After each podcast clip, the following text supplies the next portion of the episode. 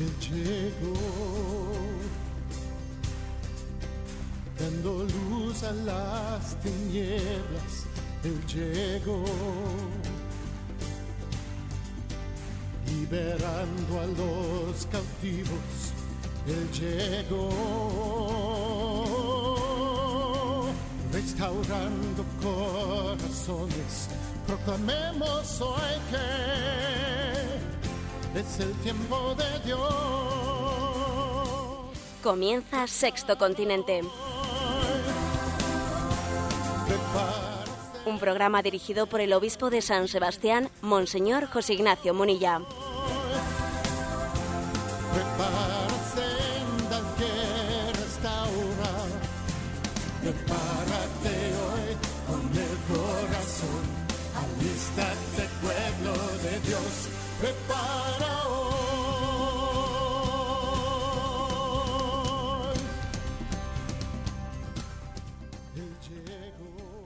Muy buenos días a todos los oyentes de Radio María. Estamos de estreno. Estamos de estreno, iniciamos una nueva etapa porque aquí es renovarse o morir. ¿eh? Aquí no vale pues quedarnos estancados. Y después de siete años, casi ocho años de explicación del catecismo en, esta, este horario de 8 o 9 de la mañana, pues durante todos los días de la semana, bueno, pues ya eh, no era cuestión de comenzar una tercera vez la explicación del catecismo. Yo creo que todos comprendéis que era necesario también buscar pues nuevos ejemplos, nuevas formas, porque yo creo que también eh, la, en la renovación del predicador también Dios se sirve de ella para que su palabra pueda llegar a nosotros, ¿no? Y al que el anterior no ha llegado, el siguiente igual sí puede llegar. Pero tampoco era cuestión de desaparecer. Y entonces eh, esa presencia diaria en el programa del catecismo eh, la vamos a suplir por una presencia semanal en los lunes de 8 a 9 de la mañana con este programa de Sexto Continente, al que como veis le hemos puesto esta sintonía de fondo de una canción llamada El León de Judá, que hace referencia a su llegada, a la llegada, del León de Judá, aquel que viene a colmar las expectativas, porque el Señor no solo es el Cordero inocente, es el Cordero inocente y es el León de Judá. Las dos cosas es Jesucristo y, por eso hemos querido elegir eh, esta sintonía de entrada. Bueno, también voy a decir una cosa, la providencia ha querido que nuestro primer programa sea hoy día 7 de octubre, Día de la Virgen del Rosario. Yo quiero especialmente desde el primer momento encomendar, encomendarme a ella y encomendarle a ella este programa. Virgen María, Santa María del Rosario, aquí tienes sexto continente. Este continente es tuyo, como son los otros cinco. El continente digital es tuyo y tú eres reina del sexto continente. Sabéis que esta palabra sexto continente, pues fue Benedicto XVI quien la acuñó referida al continente digital. Él fue el que nos habló de la importancia de evangelizar el sexto continente, el continente digital, igual que España hace cinco siglos pues fue la que la encargada de iniciar la evangelización del quinto continente. Bueno, pues el sexto continente también la Iglesia tiene conciencia de que hay muchas personas que habitan más que en Europa, más que en África, más que en América. En realidad hay muchas personas que habitan en las redes sociales, que habitan en, en Internet, y entonces también a ellos queremos llegar. Eh, decía el, el que fue el que fue cardenal de París, Monseñor Lustiser, ya fallecido, decía él que hay una parte muy importante de la, de la juventud que habita fuera de la polis, decía él, fuera de la ciudad, que vive en Internet o, o metida en una burbuja, en una burbuja pues de cadenas musicales de esas que ni se escuchan las noticias, hay aislados. Y claro, y eso es una, un riesgo. No queremos que el sexto continente sea un aislarse de los demás continentes, ¿no? Creemos que sea, queremos que sea más bien lo contrario, que sea un lugar al que se pueda llevar, se pueda llegar, llevar, ¿no? La, la palabra de Cristo, en el que el reino de Dios también crezca. O sea que frente a quienes puedan utilizar el mundo de Internet y de las redes sociales para aislarse del mundo y aislarse de Dios, como en una pequeña burbuja, nosotros queremos proclamar que es que el Señor está presente en todos los lugares, y el sexto continente eh, pues tiene una capacidad muy especial pues para, eh, para llegar a todos. Y decir una cosa, queremos también hacer un programa que sirva también perfectamente para los que no son usuarios de pues de, de las redes sociales, ni de Twitter ni de Facebook, creo que perfectamente se puede compartir ¿eh? compartir el sexto continente con el primer, segundo, tercero y cuarto y quinto continente. Me parece que podemos comentar unos temas que sean de provecho común para, para todos. Bueno, y decía que la providencia ha querido que nuestro primer programa sea, mm, bueno, pues en este día tan hermoso como es el de la Virgen del Rosario. Sabéis que en el año 1571 San Pío V invocó especialmente a la Virgen del Rosario para la victoria de la batalla de Lepanto. También aquí se están librando batallas muy gordas, muy gordas. ¿eh? Batallas culturales, batallas antropológicas, batallas en la educación, se están librando batallas muy gordas, ¿no? Invocamos a Santa María del Rosario. Por cierto, en una semana que comienza con la Virgen del Rosario y va a concluir en Roma el 13 de octubre con la consagración del mundo al Inmaculado Corazón de María en la advocación de la Virgen de Fátima. Sabéis que el Papa Francisco, nuestro querido Papa, que es un crack, bueno, pues ha querido tener ese gesto de renovar la consagración del mundo que hizo Juan Pablo II a la Virgen de Fátima. Y la imagen de Fátima desde, desde Portugal pues ha viajado a Roma y el Papa hará el domingo la renovación de esa consagración. Estamos pues envueltos en el manto de María.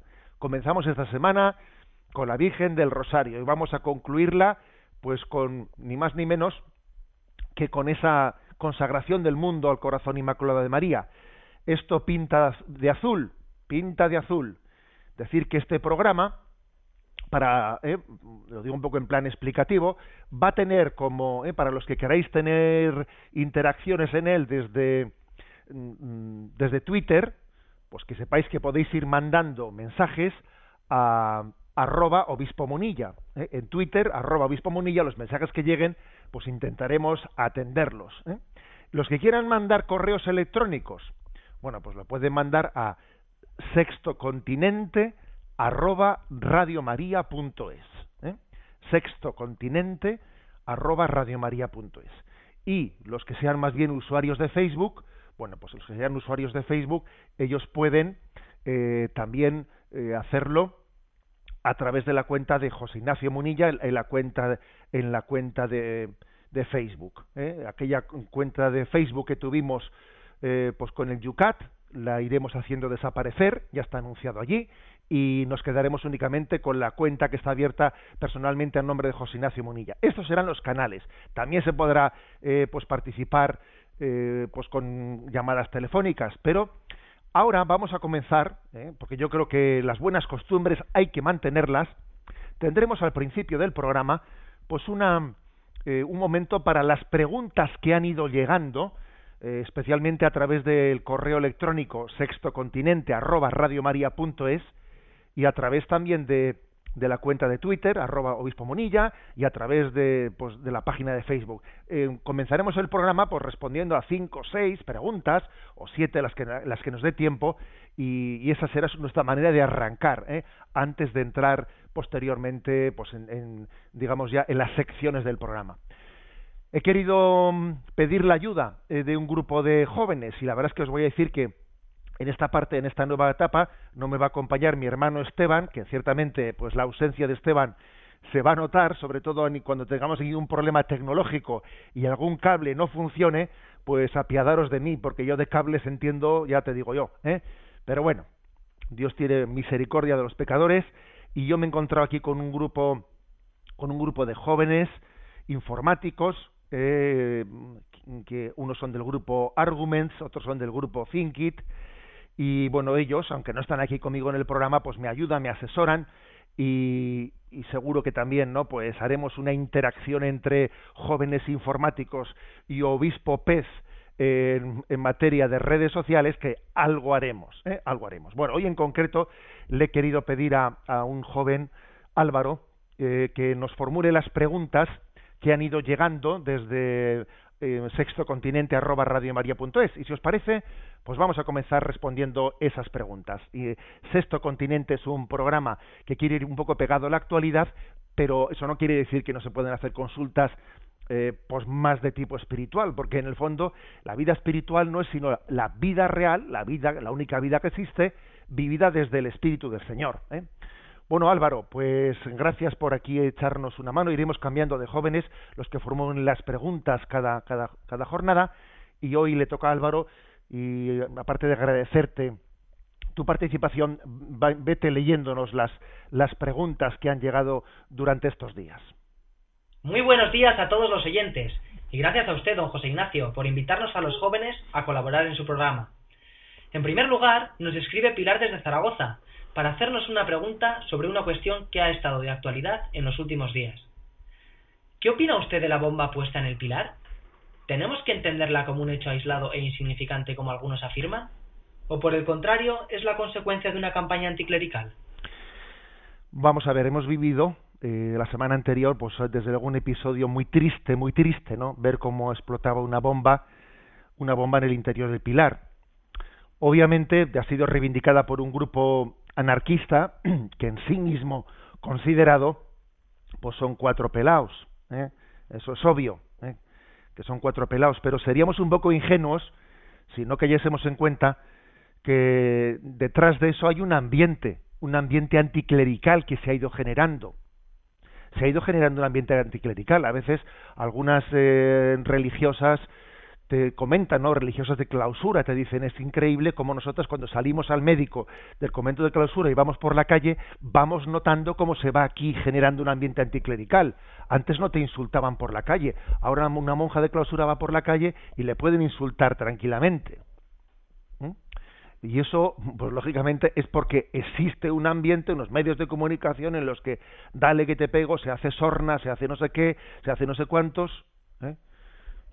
Ayer mismo yendo yo por la calle pues se me cruzó una persona y me dice van a ir ustedes todos al infierno pederastas me, me gritó dije yo madre mía pues voy a rezar un padre nuestro por este o sea es que se ha generado un ambiente anticlerical no artificialmente generado por la manera de dar las noticias distorsionándolas etcétera etcétera no y claro y en eso creo que hay una responsabilidad que, que va mucho más allá de esos cuatro ¿eh? esos cuatro anarquistas que pusieron esa bomba ¿eh? Hay una responsabilidad más compartida. Por ejemplo, un detalle, el hecho de que el periódico El País ni tan siquiera recogiese la noticia de esa bomba que estalló en el Pilar, hombre, es un detalle, ¿no? Querer ignorar eso y querer enfatizar otras cosas y eso ignorarlo implica implica una selección muy ideologizada de las noticias, ¿no? Implica como no querer, no, no querer reconocer que, que tenemos una corresponsabilidad todos en la, en, en la generación de, de, las percepciones sociales. ¿eh? Bueno, por lo tanto, yo creo que, que sí existe una responsabilidad social del ambiente laicista. Primero nos secularizamos. De la secularización al laicismo. Del laicismo al anticlericalismo. Perdón, esto quien no lo veas que está ciego. ¿eh? Lo cual lo cual no quiere decir que a nosotros también esto no nos suponga un reto. Creo que nosotros tenemos el reto de tener que extremar nuestras actitudes de sencillez y de humildad ¿eh? para apagar las objeciones anticlericales. O sea, ante, ante el anticlericalismo, pues tenemos que responder de una manera muy sencilla y humilde. Que te insultan, pues mira, reza por quien te, ha insultado, etcétera. Creo que es la manera, ¿eh? la manera de, de proceder. Pero bien, vamos adelante. Eh, con la segunda pregunta. La siguiente pregunta viene desde Madrid y la formula Sergio. Estuve en el acto de presentación del nuevo libro de Yucat Confirmación que tuvo lugar en la parroquia de los Jerónimos de Madrid, y allí le escuché a usted decir que el Papa es profundamente tradicional, pero nada conservador. Parece un poco contradictoria esa expresión. ¿Cómo la entiende usted? No, no es contradictoria en absoluto. Yo creo que el Papa es profundamente tradicional y no es nada conservador. Y es que son dos cosas distintas, ¿sabéis?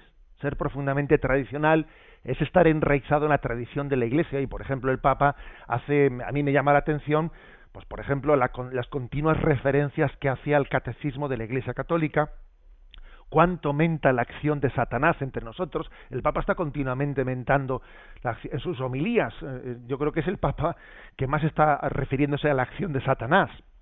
Un tema, por cierto, que no, no, no es hacerle un guiño a la modernidad, sino más bien todo lo contrario, ¿no?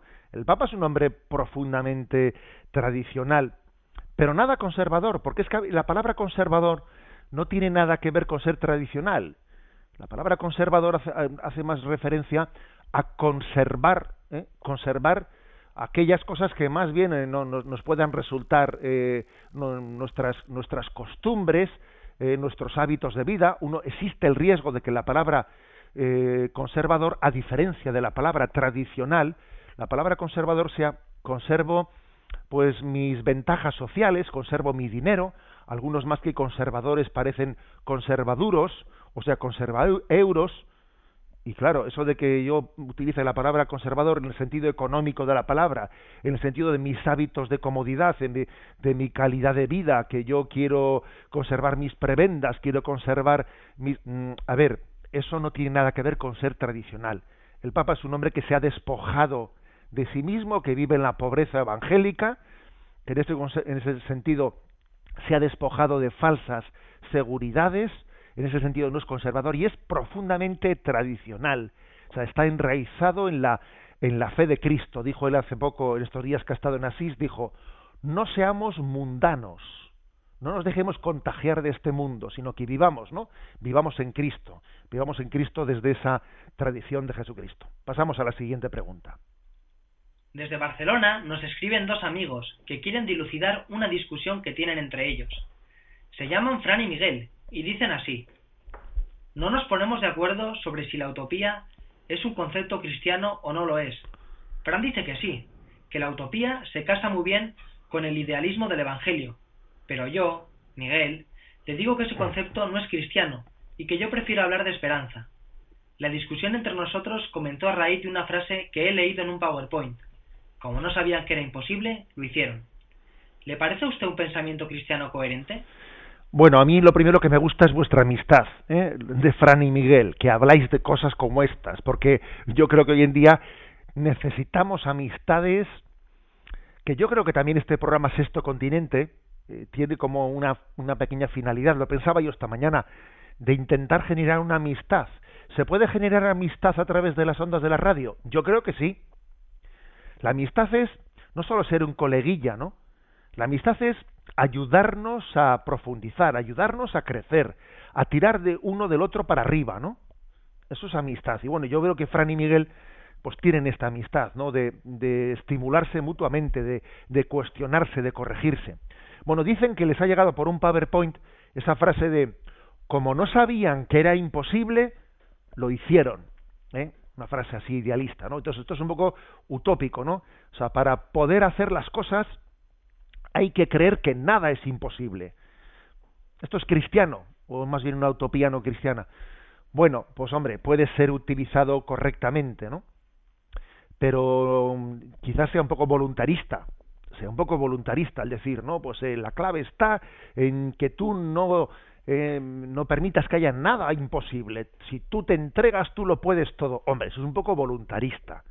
Y yo, bueno, pues me acerco más, ¿no? A la, a la teoría de que el voluntarismo se casa más con la, utopía que con el evangelio, que cree más en la gracia. Yo me quedo con la frase de San Agustín, que por cierto está citada en la encíclica Veritatis Splendor, ¿no? Dice San Agustín, Dios no manda cosas imposibles, sino que al mandar lo que manda, te invita a hacer lo que puedas y pedir lo que no puedas y te ayuda para que puedas. Yo me quedo con la frase de San Agustín. ¿eh?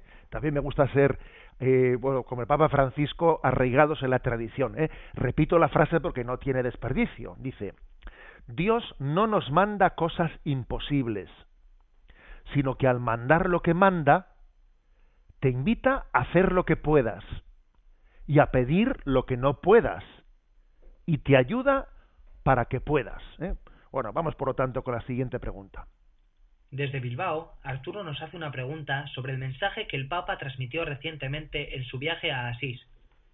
Me llamó poderosamente la atención el titular que algunos periódicos, algunos de ellos nada sensibles a lo religioso, dieron al mensaje que el Papa había lanzado en su visita a Asís.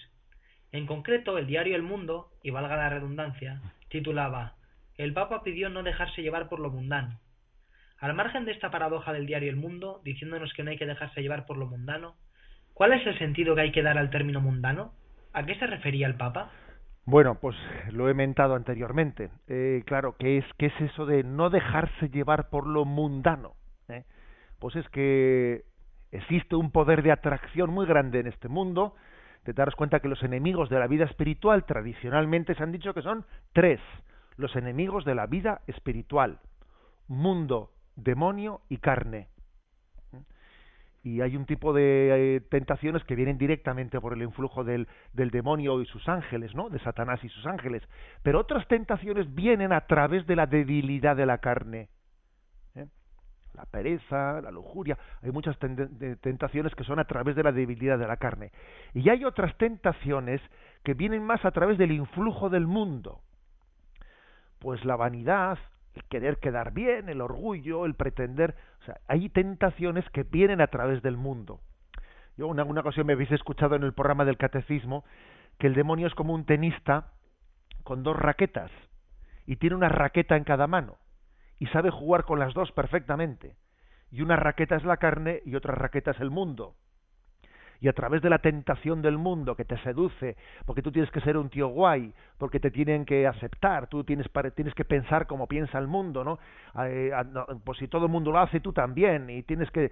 Bueno, el demonio utiliza la raqueta del mundo o la raqueta de la carne, de tu debilidad carnal, y, y en esas estamos, ¿no? Y la verdad es que es una partida una partida en la que la tenemos clara como, eh, como no avancemos.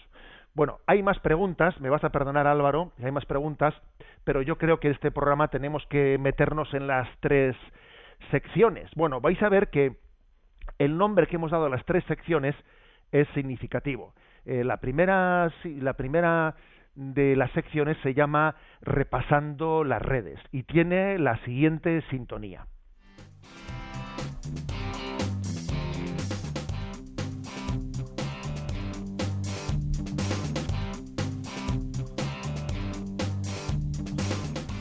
Repasando las redes.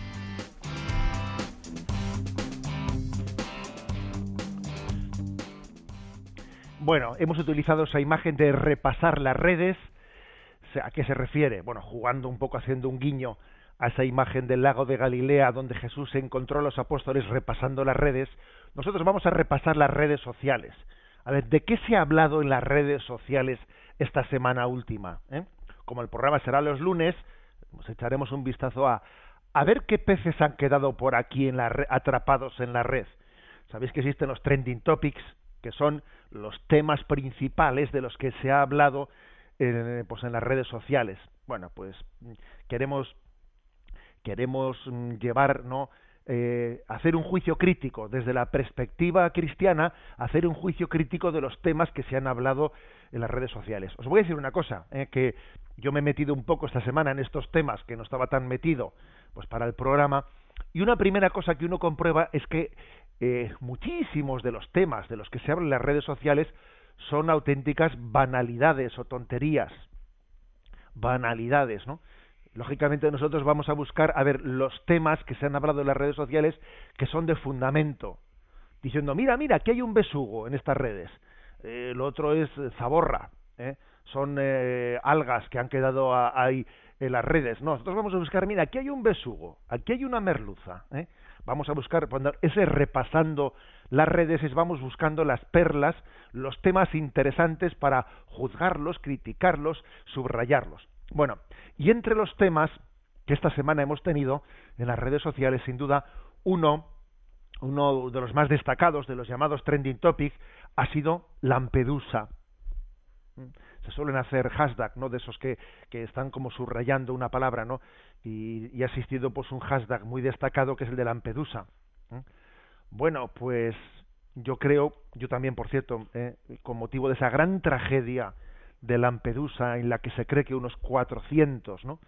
400 eh, inmigrantes han muerto en el mar Mediterráneo. Todavía esta mañana continúan la búsqueda porque hay unos 200 cadáveres que ya han aparecido, pero se supone que hay otros 200 más.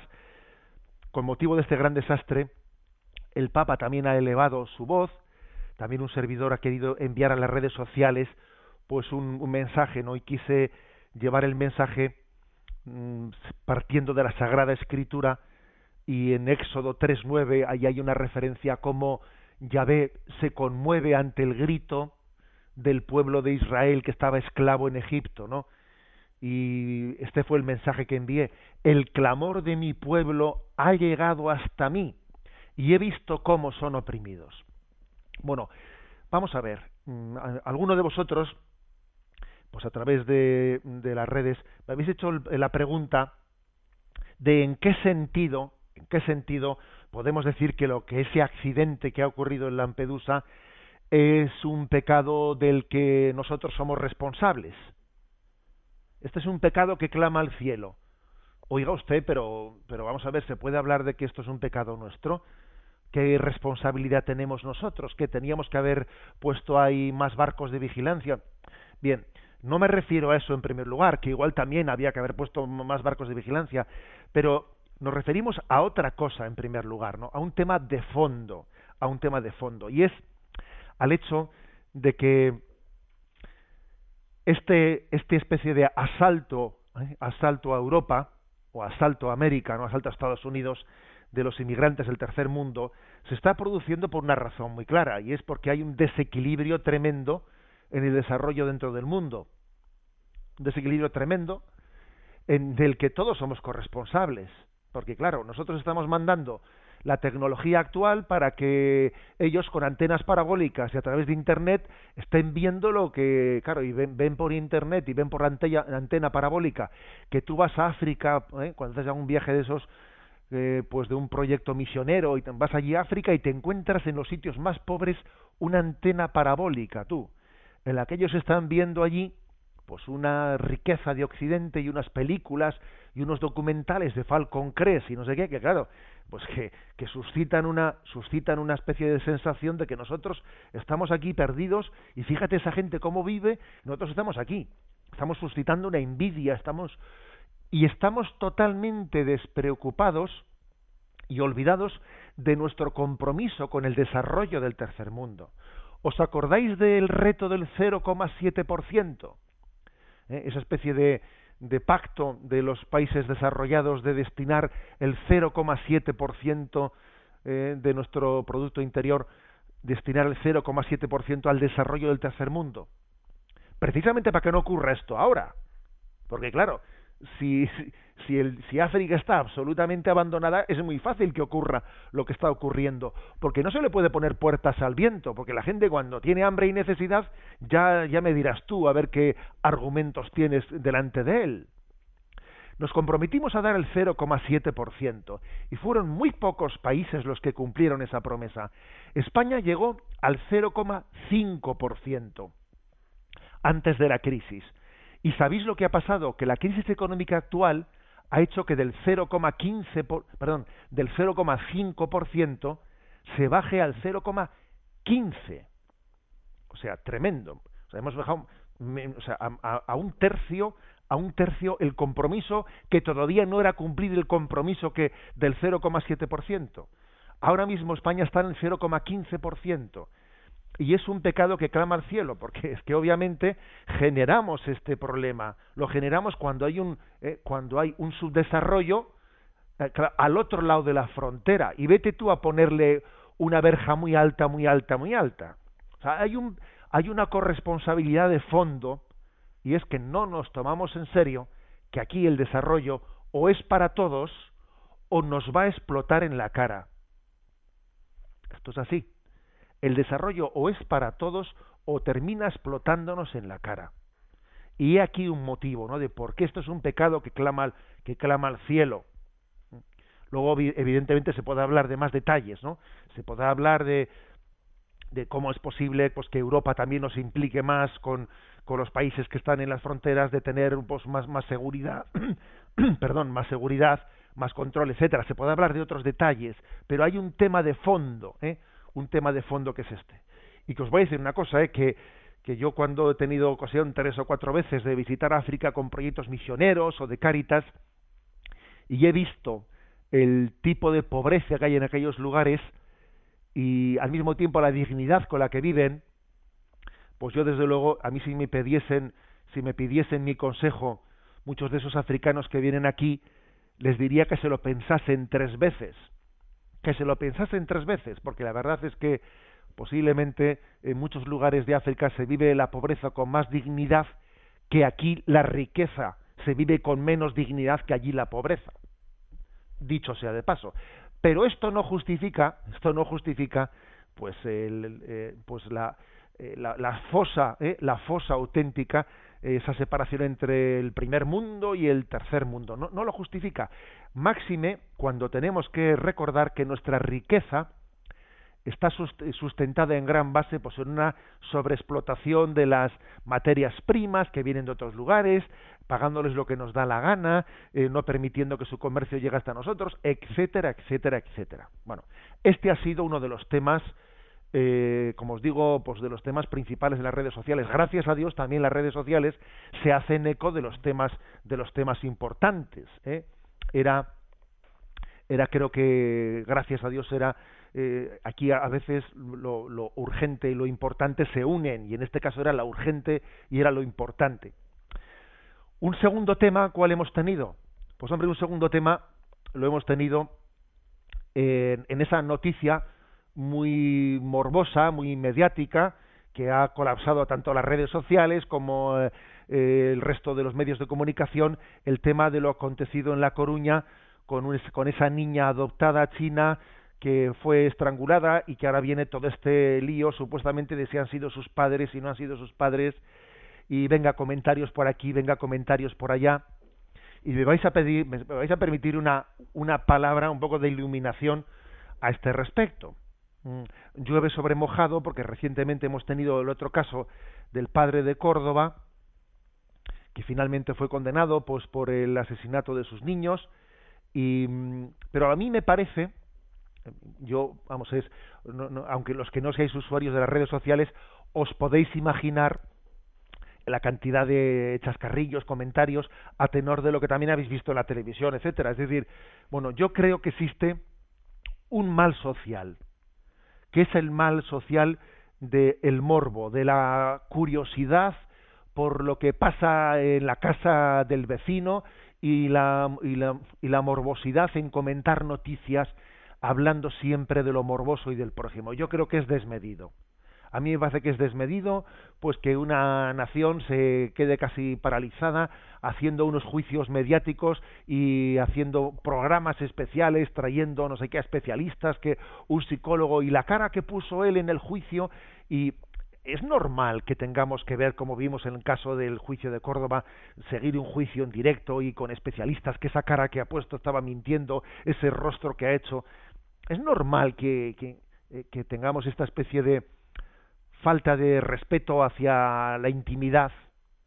¿eh? A, mí, a mí me parece que es esto es un signo de una sociedad un poco enferma que tiene cierta incapacidad de hablar de sus cosas, de, de hablar de mí y lo que me va es hablar del prójimo. ¿eh? Como soy incapaz de hablar de mí mismo en el sentido de hacerme una autocrítica bueno, lo que hago es eh, ligeramente hablar de los demás. Y, ahora, y luego cuando digo ligero, es ligero, ligero, ligerísimo, porque, a ver, que se comenzó diciendo que si eh, esta niña había sido asesinada pues por motivos eh, de, un, de un móvil económico, que si la, la herencia estaba en nombre de la niña, entonces la cobraba la madre. Nada, después de haber dicho eso y todo era mentira, y luego a hablar de lo que no sabemos, hablar de lo que no sabemos, ¿no? El Papa Francisco, entre las muchas cosas que de esa especie de frases lapidarias que son como látigos que nos que de los que Dios se sirve, no para sacudirnos, el Papa ha dicho cuánto se chismorrea, cuánto se chismorrea, ¿eh? en frase del Papa Francisco. Y además él dijo, ¿cuánto se chismorrea dentro de la iglesia? ¿Y cuánto se chismorrea fuera de la iglesia? Es uno de nuestros pecados principales. Nos gusta hablar del prójimo, ¿eh? un poco desmedidamente, ¿no? Y además porfiando, hablando de cosas que son muy delicadas, que no estoy seguro de lo que estoy diciendo. Fíjate tú como, al final no sea cierto esto. Fíjate en lo todo lo que hemos hablado, todo lo que hemos dicho. En la Sagrada Escritura hay, una, hay un versículo que es de los versículos a los cuales yo le tengo más respeto, más respeto, que dice, de toda palabra ociosa daremos cuenta al Señor. Y digo, madre mía, como ese versículo sea muy literal, eh, la tenemos clara, porque me parece que tenemos demasiada ligereza en los comentarios, ¿no? Y demasiado morbo, demasiada curiosidad. Bueno, yo creo que mm, valga, ¿no? Valga eh, con respecto a este segundo tema que ha sido de los más recurridos, valga este comentario crítico. Yo creo que lo propio de un cristiano es cuando vemos cosas como estas, rezar mucho, rezar profundamente, encomendar a esas personas, no generar ¿no? la imagen, este es el malo, pero, pero si vamos a ver, si es que si es que si eso ha ocurrido, o sea, con, con toda probabilidad estamos ante un caso, ante un caso de una pues de, un de, unos desequilibrios psiquiátricos pero potentes, ¿no? Potentes donde los haya. Que no digo que no haya responsabilidades eh, penales y jurídicas, pero, pero es que estamos hablando, eh, vamos a ver, desde luego ese tipo, eh, ese tipo de, en la hipótesis, en la hipótesis de que esa acusación sea cierta y que una madre haya hecho eso, desde luego no es ese, no es ese el mal moral principal generalizado en nuestra sociedad. En nuestra sociedad hay otro tipo de males morales. Las madres, desde luego, no, eh, no, no, no, son, no son las que matan a sus hijos de esta manera. De otras maneras, sí. Y de esas poco que hablamos. ¿Eh? Es que, claro, es que es curioso cómo tenemos tanto morbo para unas cosas y cómo otras cuestiones, pues no sé, pasan desapercibidas. Entonces, ¿cómo tiene que, cómo tiene que reaccionar un cristiano? Pues yo creo que con un sentido yo diría, de, de oración, de encomendar, de no sumarnos ¿no? Al, al morbo y al cotilleo, no sumarnos a él, sino más bien mirarnos para adentro, ¿no? Recordando aquello de que quien esté libre de pecado que tire la primera piedra y que si no estaríamos sostenidos por la gracia de Dios, fíjate tú, vete tú a saber ¿eh? lo que sería de nosotros. Bueno, este ha sido, eh, por lo tanto, el digamos el, el segundo el segundo de los temas principales. ¿eh? Ha habido ha habido más temas, pero queremos, como digo, el primer el primer programa, vamos a ser cumplidores, porque si no, al final no nos da tiempo para rematarlo. Y ahora creo que es cuestión de que sigamos a, la segunda parte del programa. ¿eh? Y la segunda parte del programa le hemos puesto el siguiente título, ahora lo explicaremos. Hasta el viento y el mar le obedecen. y, y esta es la sintonía.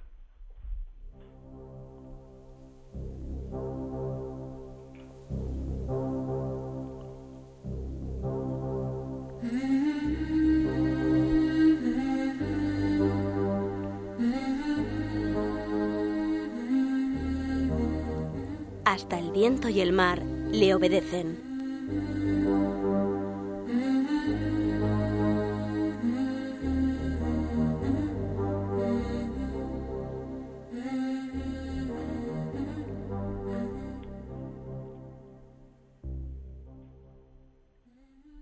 Bueno, pues habéis visto una música sugerente, hasta el viento y el mar le obedecen. Es decir, también en este mar que parece en teoría muy bravo y muy poco manso y muy poco humilde, que es el de Internet, en el que hay mucho tiburón, en el que hay mucha borrasca, mucho tsunami, en este, en este mar bravo, que no parece, ¿no? En principio que esté muy cristianizado, también Jesucristo está presente, también la Iglesia está presente, también el reino de Dios crece en las redes sociales, hasta el viento y el mar le obedecen. ¿Mm? Cristo está presente en las redes sociales y también queremos buscarle, ¿no? Y queremos eh, descubrirle y traerle aquí a, a colación. Igual que hemos hablado de que si las redes sociales se ha hablado pues del tema de que si de que el crimen de la Coruña y esto y lo otro, bueno, también nosotros queremos ahora decir, ¿y dónde ha estado especialmente presente Jesucristo en las redes? ¿Eh? ¿En qué lugar, no? Bueno, y así digamos semanalmente os iremos presentando pues eh, lugares en los que mm, en internet, en las redes sociales, pues el mensaje de Cristo está especialmente presente. Os voy a decir que a mí me parece que la Iglesia no ha llegado tarde, eh, no ha llegado tarde a Internet y al, y al continente digital. Yo creo que no. ¿eh? A veces se dice, no, la Iglesia ha llegado tarde al mundo de los obreros, la Iglesia ha llegado tarde tal. Bueno, vamos a ver, a mí me parece que la Iglesia no ha llegado tarde al continente digital. Hay muchas presencias. Lo que pasa es que, claro, que es que esto es un océano tan grande, el mundo digital es un océano tan grande en el que te puedes encontrar de todo. Y entonces también creo que tenemos que tener una ayuda mutua para saber dónde me bandeo, por, por dónde, como dice Jesús a los suyos, ¿no? Echad las redes a la derecha y encontraréis. Se habían tirado toda una noche echando las redes sin encontrar. Y entonces Jesús les tuvo que decir dónde echar las redes para poder sacar pescado. Bueno, algo, algo así es esta segunda parte del programa, ¿no? Hasta el viento y el mar le obedecen. Vamos a ver en qué, en, cuáles, en los muchísimos lugares en los que el mensaje de Cristo se hace presente. Hoy quiero eh, comenzar esta sección haciendo referencia a una página, a una página y a un grupo pues muy activo en las redes que es el de Arguments. ¿eh? Arguments, que bueno, también algunos de los jóvenes informáticos que me ayudan pertenecen a este grupo, y arguments.es, pues ahí tenemos toda una serie de recursos para la catequesis del siglo XXI. ¿eh? Y es interesante que visitéis esa página y que os podáis servir perdón, de todos los recursos que en ella tenemos, ¿no? Preguntas, 50 preguntas sobre Jesús, 50 preguntas sobre la fe, acercarse a la fe, artículos de interés, catequesis de confirmación, catequesis para niños, cómo comunicar la fe, Cultura de la vida, bueno, hay muchas más cosas, ¿no? Pero me quiero yo fijar en, en esta en concreto, cultura de la vida. Y os quiero presentar en el programa de hoy, os quiero presentar, bueno, pues un, una aquí un apóstol ¿eh? de las redes sociales que yo no conocía. Aquí conoces a gente a través del mundo digital que antes no le conocías. Bueno, aquí eh, dentro de Arguments hay una chica que vive en Nueva York, en Nueva York que se llama María Martínez y, tiene un blog ¿eh? dentro de este lugar, un blog muy interesante haciendo comentarios desde, desde Nueva York, ¿no? Y María Martínez desde Nueva York eh, pues está haciendo una apuesta por la cultura de la vida, por la cultura de la vida muy importante. Dice, fijaros bien, qué, qué noticia nos da la última, ¿no? Fijaros lo que dice, si eres negro, llegar a nacer en Estados Unidos es muy complicado. Y la noticia es la siguiente. El aborto legal ha hecho en Estados Unidos lo que el Ku Klux Klan no logró ni soñar de alcanzar. Se han exterminado desde 1962 14 millones de niños afroamericanos, un tercio de la población negra actual. ¿Eh? Esta es una cita de la sobrina de Martin, Luther King, ¿eh? que es un reflejo de lo que nuestra bloguera observa desde Nueva York, ¿no? Es decir, no son pocos, o sea, es que nos tenemos que sorprender de este dato, ¿no? Eh, dice ella, antes de llegar aquí me costaba pensar que en el país donde germinó la reivindicación de los derechos de las personas negras se estuviese produciendo este holocausto y sin embargo puedo comprobarlo cada día en el centro donde colaboro. Más del 90% de chicas que se acercan con la intención de abortar son de raza negra y latina. No es casual. Un alto porcentaje de los abortorios de Nueva York están en zonas donde se concentran estos colectivos. En el Bronx, por ejemplo, hay cerca de una decena de clínicas abortistas situadas estratégicamente y los datos son escalofriantes. Según datos oficiales del 2010, el 67% de los abortos registrados en Estados Unidos correspondían a mujeres de raza negra. De los 38.570 embarazos entre este sector de la población americana, 26.000 terminaron en aborto. Esto es, de cada mil bebés afroamericanos nacidos en Nueva York, por cada mil que nacen, 1.448 han sido abortados. Fijaros, ¿eh? Para mil que nacen, otros 1.448 han sido abortados. Bueno, pues eh, esta bloguera desde Nueva York, mm, yo creo que nos hace pensar en lo siguiente. ¿no? Fijaros cómo son las cosas. ¿eh? Yo repito este titular. El aborto legal ha hecho en Estados Unidos lo que el Ku Klux Klan no logró ni soñar alcanzar. Es curioso ¿eh? que al final el aborto que se, que se reivindica se reivindica como una especie de derecho social, un derecho progresista, al final termina sirviendo para ir eliminando primero a los, eh, a los pobres, racialmente para hacer también una selección racial y para hacer también una selección de sexo, porque es que resulta que sabemos que son muchas más las niñas abortadas que los niños abortados. En China hay una desproporción muy grande entre, eh, entre la población masculina y femenina porque se utiliza el aborto selectivamente para buscar un varón. Y no solo en China, sino en muchos lugares más. O sea que lo que en principio es reivindicado como un derecho de la mujer, al final sirve para que no nazcan las mujeres. Pero si es que nos sale el tiro por la culata. Nos sale el tiro por la culata. O sea, al final, fijaros, ¿no? Lo que parece un derecho progresista es lo más retrógrado. Es, acaba siendo, acaba siendo un elemento para discriminar a los pobres para discriminar a, a las razas más desvalidas. ¿eh?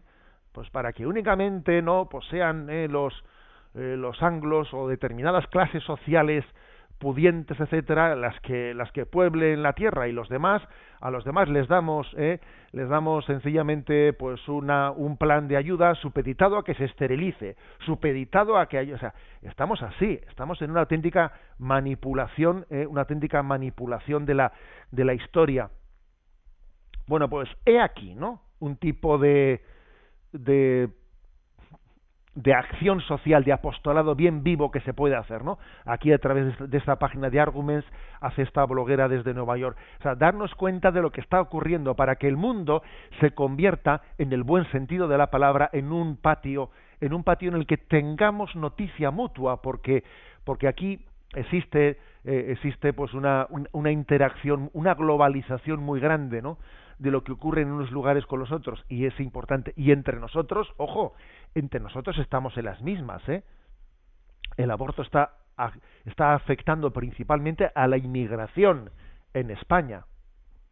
También a los españoles sí por supuestísimo no pero de una manera muy especial a la inmigración porque en el fondo es mira pues como son pobres no eh, pues que no nazcan la manera de luchar contra la pobreza es que no haya pobres Muerto el perro, perdón, muerto el perro, se acabó la rabia.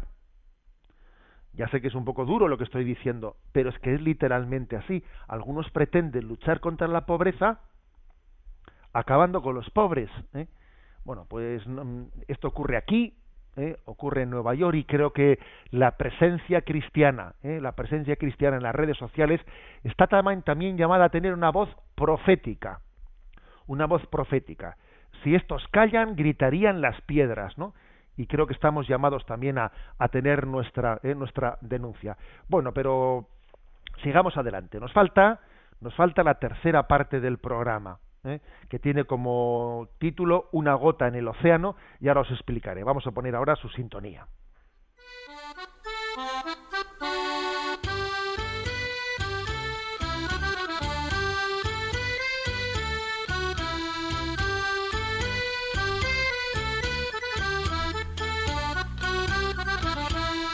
Una gota en el océano.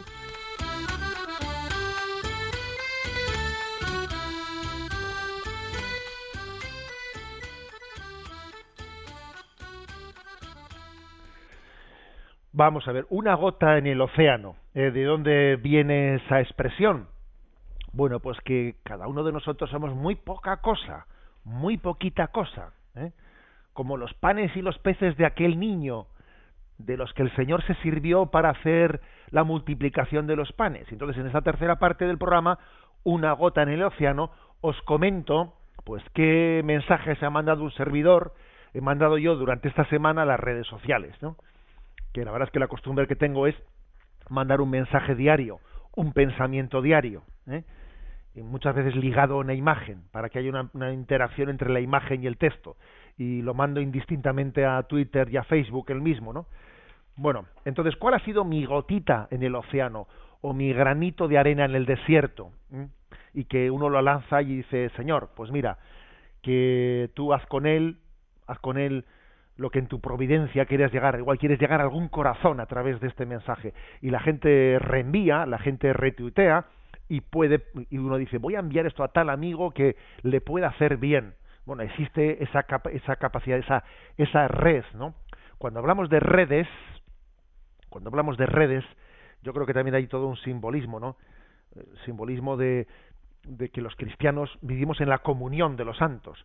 La comunión de los santos eh, se compagina muy bien con esto de las redes sociales, ¿eh?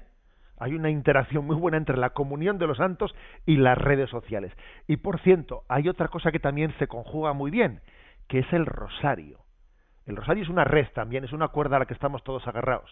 Y cada una de las bolitas somos uno de, unos de nosotros. Y como los niños pequeños cuando van por la calle, los, en los parvularios, que le sacan a pasear a los niños pequeñitos y van, para que no se pierdan y no se caigan, van con una cuerda, ¿eh? una cuerda a todos. Algo así somos nosotros en un rosario. Unidos unos a otros, ¿no? En esa especie de comunión que Dios ha querido entre nosotros. Me estoy acordando de una anécdota que hoy que es el día de la Virgen del Rosario, la voy, a contar, no me lo voy a callar. La canté, perdón, la canté, ¿cómo estoy yo? La conté también en, bueno, pues en un encuentro de jóvenes que hubo en Madrid, en un fórum de jóvenes, y recuerdo que conté en la homilía una anécdota que a mí me marcó mucho, ¿no? Con respecto a, al amor por el rosario, al signo del rosario como de como lugar de comunión entre nosotros. Siendo yo sacerdote en Zumárraga, recuerdo que un domingo a la tarde me llamaron con urgencia en el, desde el hospital porque había habido un atentado. Eran los años más duros de atentados y me dijeron que subiese rápidamente porque eh, pues porque había habido un atentado en un en un bar de Ordicia y habían asesinado a un guardia civil, habían estaba fuera de servicio en un bar y le habían pegado un tiro por la por la en la nuca, ¿no? Por la espalda.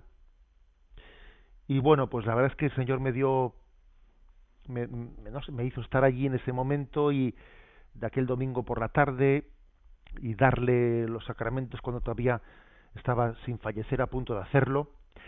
Y recuerdo algo que no olvidaré nunca y es que aquel hombre en esos instantes, ¿no? Antes de antes de haber fallecido tuvo el reflejo, el reflejo de meter su mano en el bolsillo y agarrar el rosario sacarle la, mano, tenía agarrada la mano al, al, al, rosario, lo, lo, había podido prender desde, desde no totalmente, pero desde, desde, sus, eh, sus, dedos, ¿no?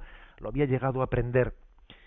Eh, y me impresionó mucho eh, que un hombre en el momento en el que está cayendo desplomado haya tenido el reflejo de decir meto mi, instintivamente mi mano, ¿no?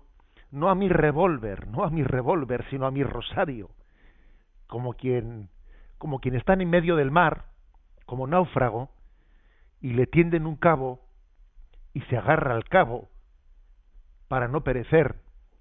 Bueno, pues yo creo que esta imagen de, del rosario como imagen de las redes sociales, eh, cada uno de nosotros somos una bolita de ese rosario, la imagen de las redes sociales como un lugar en el que se puede, podemos ejercer la comunión de los santos, de rezar unos por otros, enviarle un mensaje al otro, le voy a enviar un mensaje, a ver, le voy a decir una palabra de corrección, le voy a decir una palabra de esperanza, una palabra de consuelo, una palabra de sentido, porque yo creo que aquí lo más grave, la mayor de las pobrezas es la carencia de sentido.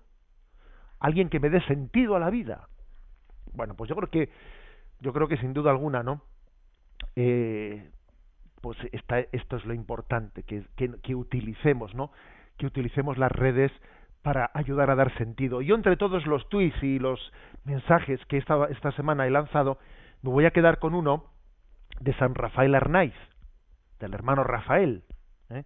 He tenido yo pues el honor de, de ser el obispo que, que estaba en Palencia cuando el hermano Rafael fue, fue canonizado.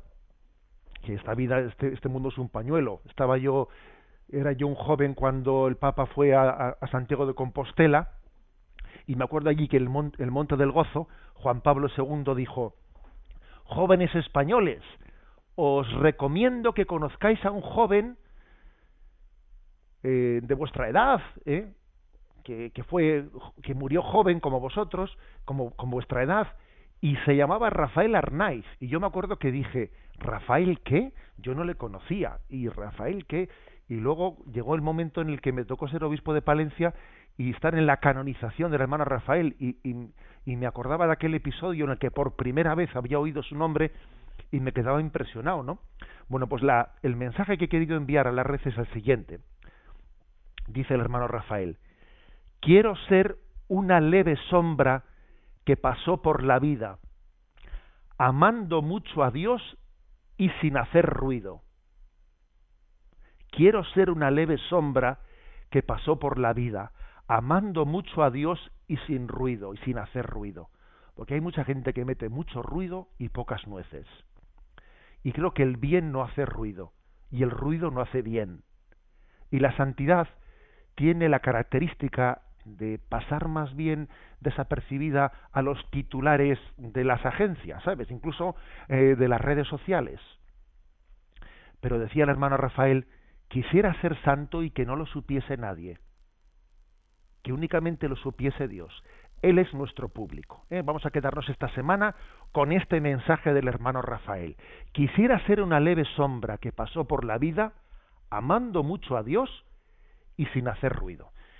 Me despido de todos vosotros hasta el próximo lunes. Durante esta semana podéis mandar vuestras preguntas y correos al a, sexto continente, sexto continente arroba radiomaria.es o también podéis hacerlo en la cuenta de arroba obispo Munilla o en la cuenta de José Ignacio Munilla de, de Facebook. Un saludo a todos. Me despido con la bendición del Señor todo, de Dios Padre, Hijo y Espíritu Santo. Alabado sea Jesucristo.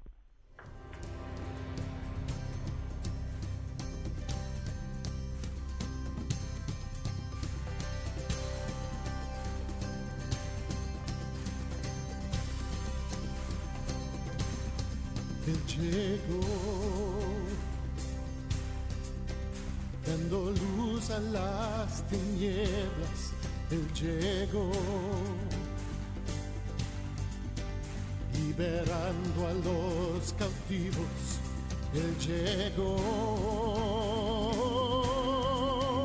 restaurando corazones, proclamemos hoy que es el tiempo de Dios.